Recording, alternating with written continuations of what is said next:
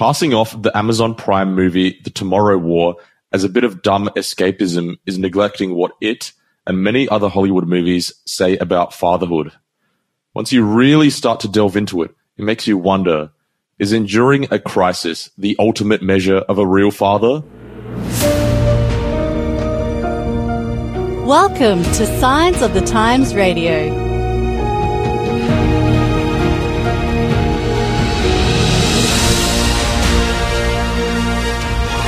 Welcome back to another week of Signs of the Times Radio. And this week I have back on the show one of our regular writers, Mark Hadley. Mark, how you doing? Good, good. Thanks very much for having me. It's a beautiful day outside, but today we'll be talking about something you can do inside, and that is watch movies, but also tying that into something that is happening around Australia, which is Father's Day. Now, first of all, you are a father, so happy Father's Day. Thank you very you much. I guess your plans would be kind of limited, but have you got anything in mind that you'll be doing? All I can count on is a badly made cup of tea. I think that's, my boys are, uh, every year they're always trying to make something, you know, in the way of breakfast or, or something like that, but they're still trying to accomplish the art of making a, a good cup of tea.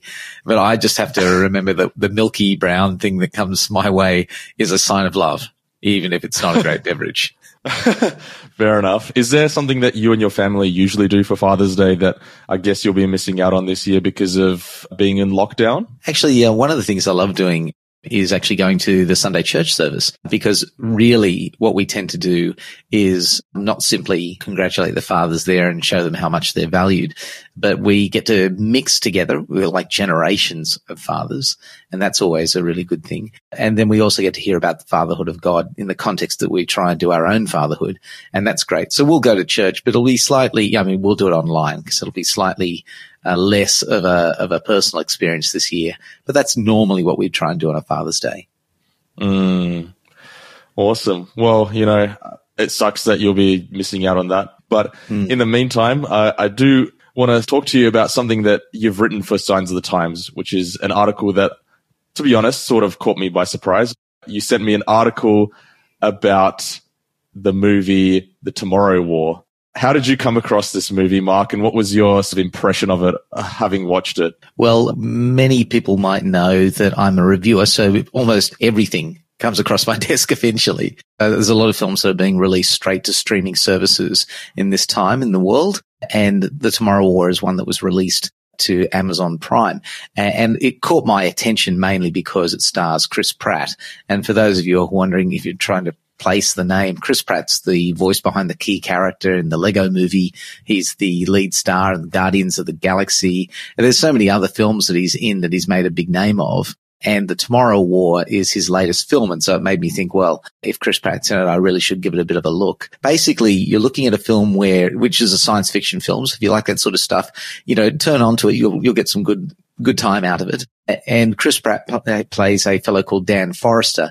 Now, Dan's a career focused family man. So he's this kind of perfect balance of former uh, special forces commander who's resigned to study chemistry at Caltech and now teaches high school biology plus the father of, of a daughter and happily married man, you know, and so like most sort of Hollywood fathers, he's this sort of shake and bake recipe for the best that everything of a dad can can offer. And he's just trying to get his career off the ground while at the same time t- trying to parent his daughter Miri in the best possible way.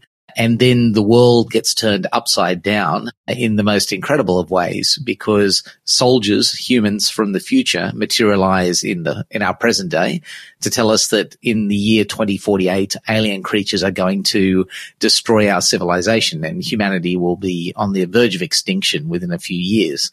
So the only hope of victory is if people from the past go forward in time to bolster the forces of those who are trying to defend the earth. And so Forester is, as a uh, former soldier, is in a difficult position because he's asking himself, shall I stay here and take care of my daughter's present or shall I go forward and take care of her future? And that's basically the tension. So now you've got this time traveling soldier and dad who is uh, living through an international conflict for the sake of his daughter. And that, you know, if you liked Aliens or Battlefield Los Angeles or Cloverfield, film, films like that, this is pretty much in the same vein. So you'll like it for that. I'm not a fan of movies in this sort of style, but I actually really enjoyed it. My housemate said, come, let's watch this. And I had zero expectation and I, uh, we watched it and I actually thought it was pretty awesome. What was your sort of general impression? Did you like the film? Did you feel like it, it fell short in some areas? Look, I, I like two thirds of the film. Look, I actually really, really enjoyed it for about the first three quarters of it or so. So, you know, if you've heard the phrase uh, when a film or a TV series jumps the shark, it basically does something so improbable that it's unlikely to actually be tolerated by its audience. And I think the Tomorrow War lines up about six sharks and shoves them one after another. But look, I don't want to say that it's not worth watching. And if you go mm. in with the attitude of it being fun and a science fiction bonanza with big bangs and toothy villains and things like that, then you'll have fun. Now, Mark, one of the things you do best is you analyze things and your analysis of this movie is, is great. And it really has made me think as all your articles do.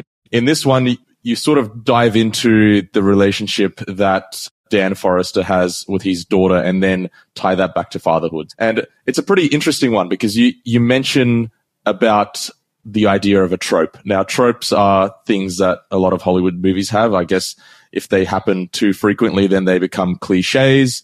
Uh, you can sort of easily pick up on them sometimes. And in this case, it's the trope about the the father as portrayed in Hollywood movies. Now, what is it exactly that you picked up on as far as that goes? Well, you've done a great job of actually defining tropes for me. Thanks very much. This particular trope about fathers is the idea that uh, a dad will pass through a crisis and become a better dad. And so that's one of those sort of well-worn paths in script writing that uh, are used often and, you know, if you think about it, there are lots of father models in film today where dads pass through big crises and it makes them realize what's really important in life and they become better dads because of it uh, or better husbands. We often see that trope as well. But the one we're talking about today is they become better dads. And I think the easiest way to see this is probably if, you know, everyone has, or at least most of the planet now has seen Finding Nemo. So in Finding Nemo, Marlin's the dad Nemo goes missing. There's this great big journey across the ocean and eventually into a dentist surgery to save Nemo. And in going through this crisis, Marlin is no longer a worrisome, anxious father, but he's transformed into a trusting father. And you see this in a lot of different films. You might have remembered Steven Spielberg's remake of War of the Worlds. Tom Cruise is a barely there dad who, because of the great crisis of going through this, you know, alien invasion, he and his son become close together. It's even in films like How to Train Your Dragon and more popular and recent ones like Train to Busan. Again and again, you just see this dad go through a crisis, whether it be a zombie invasion or a dragon invasion, or, you know, it doesn't really matter what's happening, a huge crisis. And dad, who wasn't so good as a father, becomes an even greater father because of it. And I guess the reason why I, I picked that one up is I just want to ask the question, is that likely? I mean, as an agent of change, how likely is crisis to turn a mediocre dad into a great dad? It's attractive, as an idea, but how likely is it? And it's an interesting idea because whilst the Tomorrow War has this idea embedded within it, it's more about the constant signaling of this message throughout those various movies that you mentioned there. The question is, is this idea being subliminally told to us? And what are the implications of that as well? What we as the audience, when we perceive this message that Hollywood movies are sending out about we're all awaiting our our crisis to become a better person. Is it training us into a thought where we can be passive and then just await a great crisis to make any sort of changes in our lives? Yeah, I think that's a good point.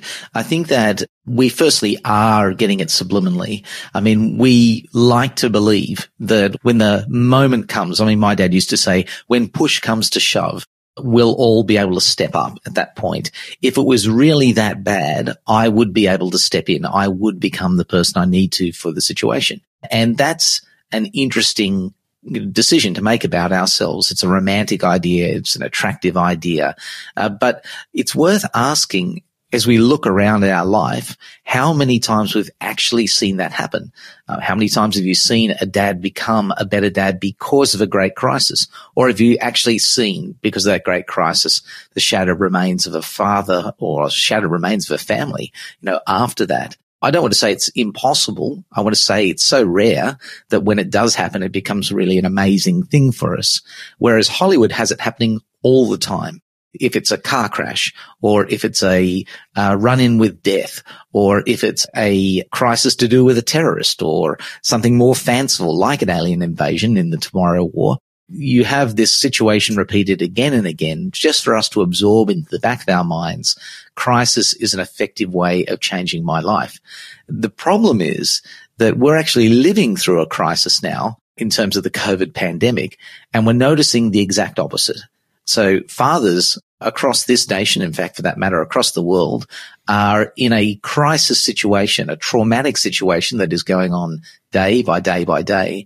And it doesn't seem that it's actually producing better people. I mean, if we would actually stop for a moment and look at the, the statistics associated with the changes in society, we're finding that domestic violence, for one, is going up, not down. It's a crisis isn't transforming us. The World Health Organization, I mentioned this in the article, I'll give some statistics there, suggests that the greater the crisis, the more negative the psychological effects that people have, you know, right down to anxiety, post-traumatic stress disorder, bipolar, schizophrenia.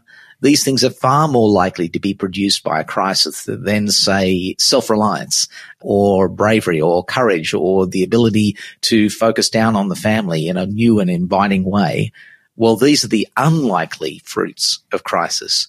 So as you say, we absorb these things day in, day out as we watch television because they're attractive to us. We want to think that it's a true idea.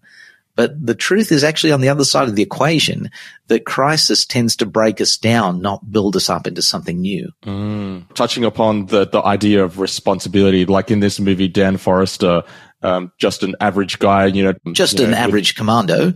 Yeah, an average commando. yeah, as that's that's a trope right there. But he's confronted with this situation. He either stays or he goes to essentially ensure his family's future. It's pushing this idea that, you know, he's this ordinary guy with super, you know, skills, I guess, who has an ordinary decision and he, he chooses his family, I guess, and then goes and fights the aliens in the future.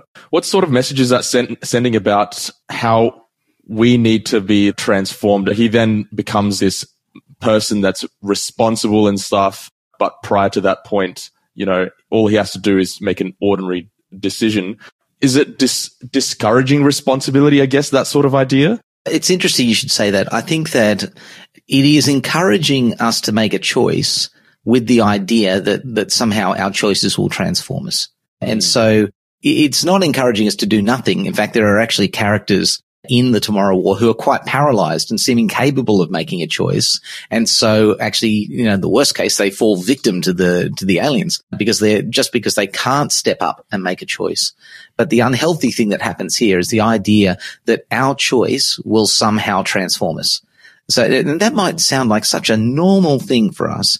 I can change my life. I can make the choice and I will be a different person because of that. But in fact, the idea that we are the agents of our own change, that, that I can make the difference in my life is not one that would run parallel with what the Bible says about life. Uh, what the Bible says about life is that I'm actually incapable of making good choices, that I will tend towards making bad choices. And in fact, that as far as transformation is concerned, I'm not actually very good at transforming myself at all. In fact, I'm actually pretty bad at it. And so on the one hand, I think that the Tomorrow War does encourage choice. So the idea of actually stepping up is a big idea. And I think that dads want to step up. I don't want to suggest that dads are, are all doomed to failure. The truth is that we want to be good dads. I think it's a very rare father who doesn't actually care about being a father even if you're a bad father, often you feel that way because you care about being a good father. And we want to make these choices and a film like The Tomorrow War wants us to, to see ourselves as the hero who makes the choice and becomes a better father and therefore a better person for his family. But the question is, does my choice really transform me? You know, am I able to make the sort of cho- choices that are going to make the big difference? Now, one of the things in the film I think is pretty interesting is they say that they put choice and the ability to transform themselves into the hands of pretty positive character. So I was laughing with you before that Dan Forester, played by Chris Pratt, is an everyman. He's not much of an everyman. I mean, he, he did study technology at Caltech and chemistry. He was a formerly decorated commando. And so you have this sort of picture of it. He's a Superman amongst, you know, mm. normal fellows like you and me.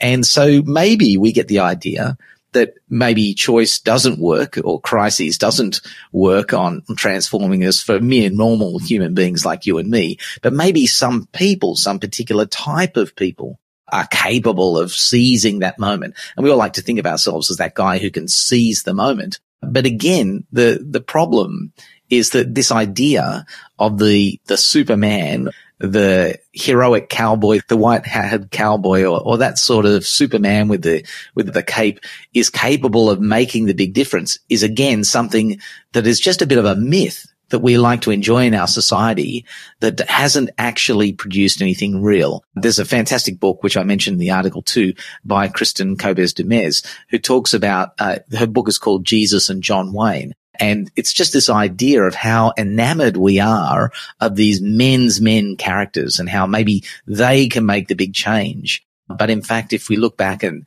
at least in American history where she actually deals with it in the church, we find that these men's men characters are these John Wayne style Christians actually full of all sorts of faults and problems that lead us into more trouble rather than more good.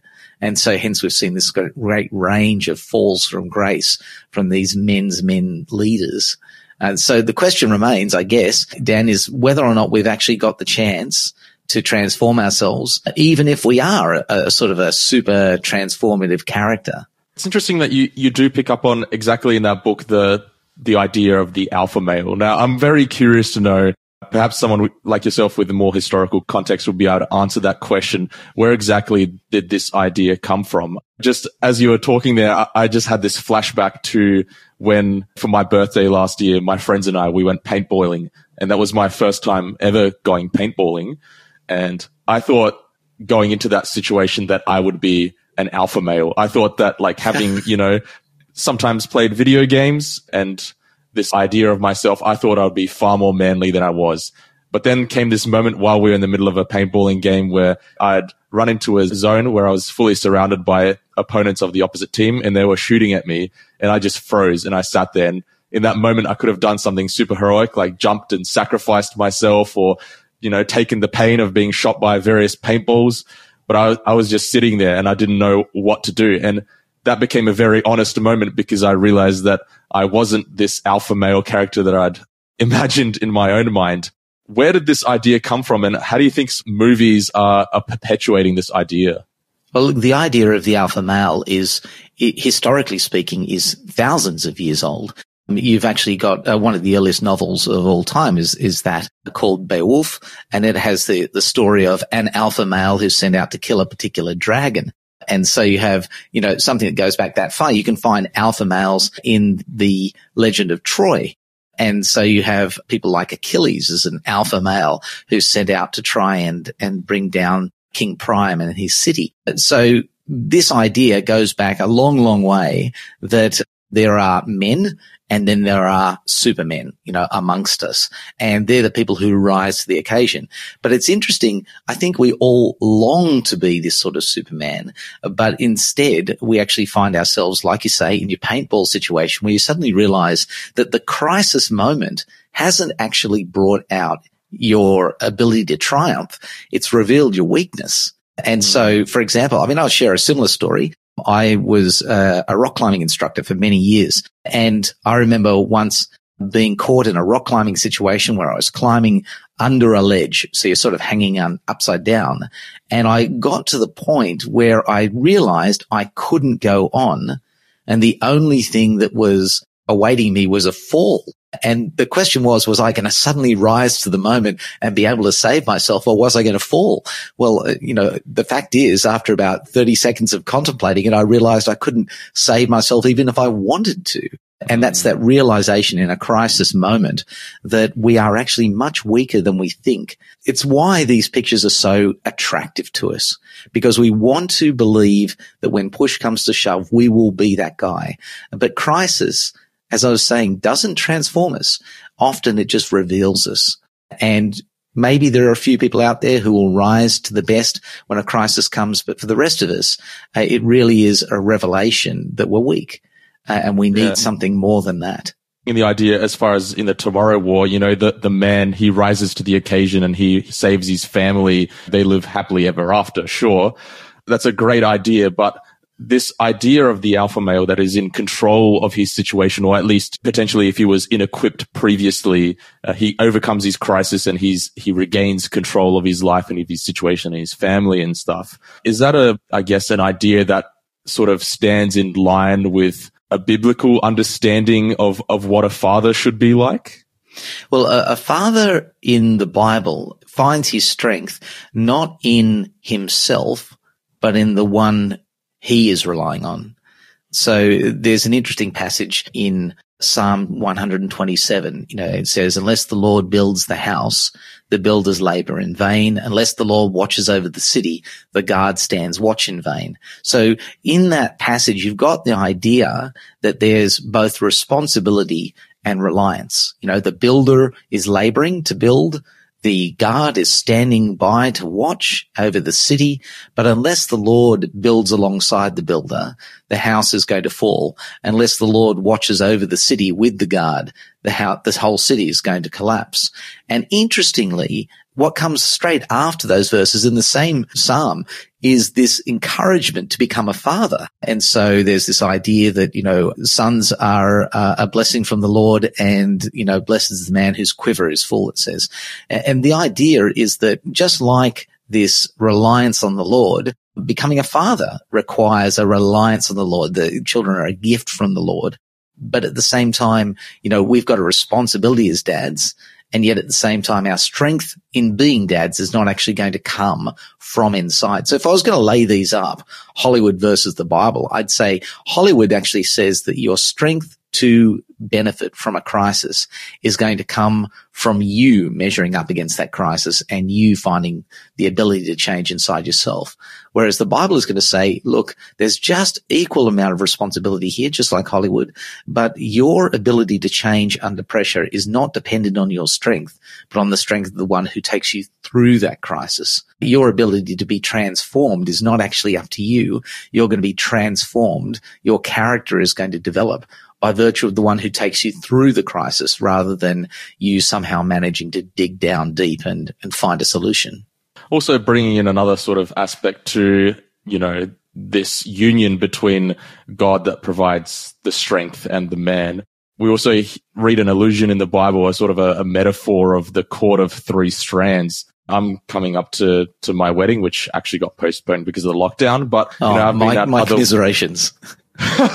Thank you. Yeah. I've been at other weddings where, you know, the, the preacher at the front mentions this analogy and uh, talks about the husband, the wife, and and God between them as the quarter three st- strands that can't be broken when when unified together. How do you see that sort of figuring as far as a father? You know, how important is including their spouse in that in that union?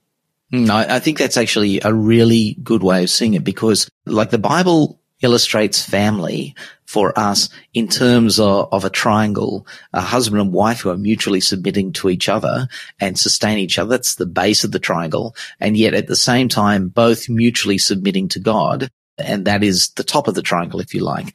And the closer both male and female come to God, the closer they come towards each other. You know, and so God is an essential part in the family, gives both the direction and the power for the unity in the family. And I guess if you're trying to conceive fatherhood without God in it, you would have both parenting, but with no top to that triangle. It would be reaching for the sky with nothing to, to sustain it or bring it closer together. And I feel that's the, That's the interesting thing about family in the Bible. One of the key factors is that family exists even before children are there. That, you know, Adam and Eve, if you like, are a family before their children even turn up. And God is part of that family structure. I just want to sound a bit of a warning here because it might sound like what I'm saying is you can only rely on the Bible or on God. So grab all the good stuff from the Bible and that'll turn you into a better person. And I want to be cautious because we can sometimes just exchange this idea of, oh yeah, we're not saying that what the outside world might say is, or Hollywood might say is that the agent for change is inside ourselves. And if we can just access that stronger part of ourselves, will change. Oh, we're just saying that instead, if I can just grab hold of the Bible and all of its wisdom, I will become better. And again, it's the same thing. We've just changed the locus of change. It's not up to me to somehow find all of the wise bits that can be found in the book of Proverbs, like you know, the three strands that's not easily broken. It's not up to me to find all of these key characteristics of how to be a good dad and then somehow apply those and become a better dad. The big difference the Bible says is unlike Hollywood, it says that you can grab hold of something and make yourself better, whether it be the book of Proverbs or whether it be a crisis. The Bible says you can't grab hold of anything to change you except God. There's no wisdom on your part. There's no heroic strength on your part. Nothing is going to change you unless God changes you. I think that's one of the things we want to bear in mind when we come to this idea of, of biblical parenting or the, and the pressures and decisions that might arise from it. Yeah, that's an interesting point. And I guess, you know, we're looking at media here, movies, but looking for these sort of positive role models to look up to, given that we've been comparing it to the Bible. Are there any fathers in the Bible that went through this journey in the way that you've just described that potentially could be a, a more positive role model? Yeah, I think one of the fathers that springs to mind straight away is Joseph. So if you think um, Jesus' earthly father, Joseph, goes through a crisis, he was promised to be wed to Mary. And in that case, in that society at that time, the Kiddushin, which is the sort of commitment he's made, is even stronger than an engagement. It's like the pre-marriage to the marriage. So his life is set. This is the woman he's going to marry and they're going to have children together. And it's going to be wonderful. And then she becomes pregnant. And in human thinking, he's only got a couple of ways of thinking about how this happened and none of them are pretty. And so he asks himself, what should I do? And rather than embarrass or shame Mary, he decides to put her away quietly. So he's actually going through quite a crisis when God steps in and says, no, actually, this is what's happened and you're going to be the, the father that I've chosen. So it is in fact God who actually transforms Joseph at that point. And so Joseph decides he's going to go ahead with the marriage, but the crisis isn't over. Now he actually has to take the mother to be, if you like, all the way to Bethlehem without the support of family or anything like that and go through another, if you like, path of crisis. And God moves ahead of them and provides the stable and a place to stay. And you have all sorts of other supportive characters in the story which God arranges. So what you have here is a weak man who is doing the very best he can in a difficult circumstance, but in each case, each crisis point, not reaching down inside of himself and going, well, I'm just going to make the best of this marriage, or I'm going to get us to Bethlehem and I'm going to make sure we've got everything we need, but instead is relying on God at each step. So there's a, a model, if you like, of a father who is not looking for that change in himself, but is actually looking to God to change him. Wow, incredible story there. Definitely a great one to, to read in the Bible. Just as we finish up, Mark, I, I really appreciate that you've come on and, you know, you've got awesome insight into this movie, but also the book, the Bible that we've just talked about and, and the great stories that are in there of role models in particular. Now, Mark, just one quick final note. Happy Father's Day. If it's Father's you. Day that you're listening to this, everyone, and especially to you, Mark, I hope that, uh, the tea that you'll receive this year won't be that bad. It, won't will actually be won't be too unpalatable. Look, yeah. and thank you very much, and to all the fathers out there who are listening, let me encourage you, like I've discovered time and time again, uh, you don't need to be heroic to be a good dad. You just need to have a good father, and that is God Himself. Awesome. If you want to check out Mark's article, it's actually called Super Dads Don't Save Themselves, which is up now on our website, signsofthetimes.org.au. Be sure to check that one out. Maybe you can read it on your Father's Day. But yeah, thanks for joining us, Mark. Pleasure as always. Today's episode was based on an article appearing in this month's Signs of the Times magazine. A subscription is just $26 for 11 issues a year. To find out more, visit signsofthetimes.org.au in Australia or signsofthetimes.org.nz in New Zealand.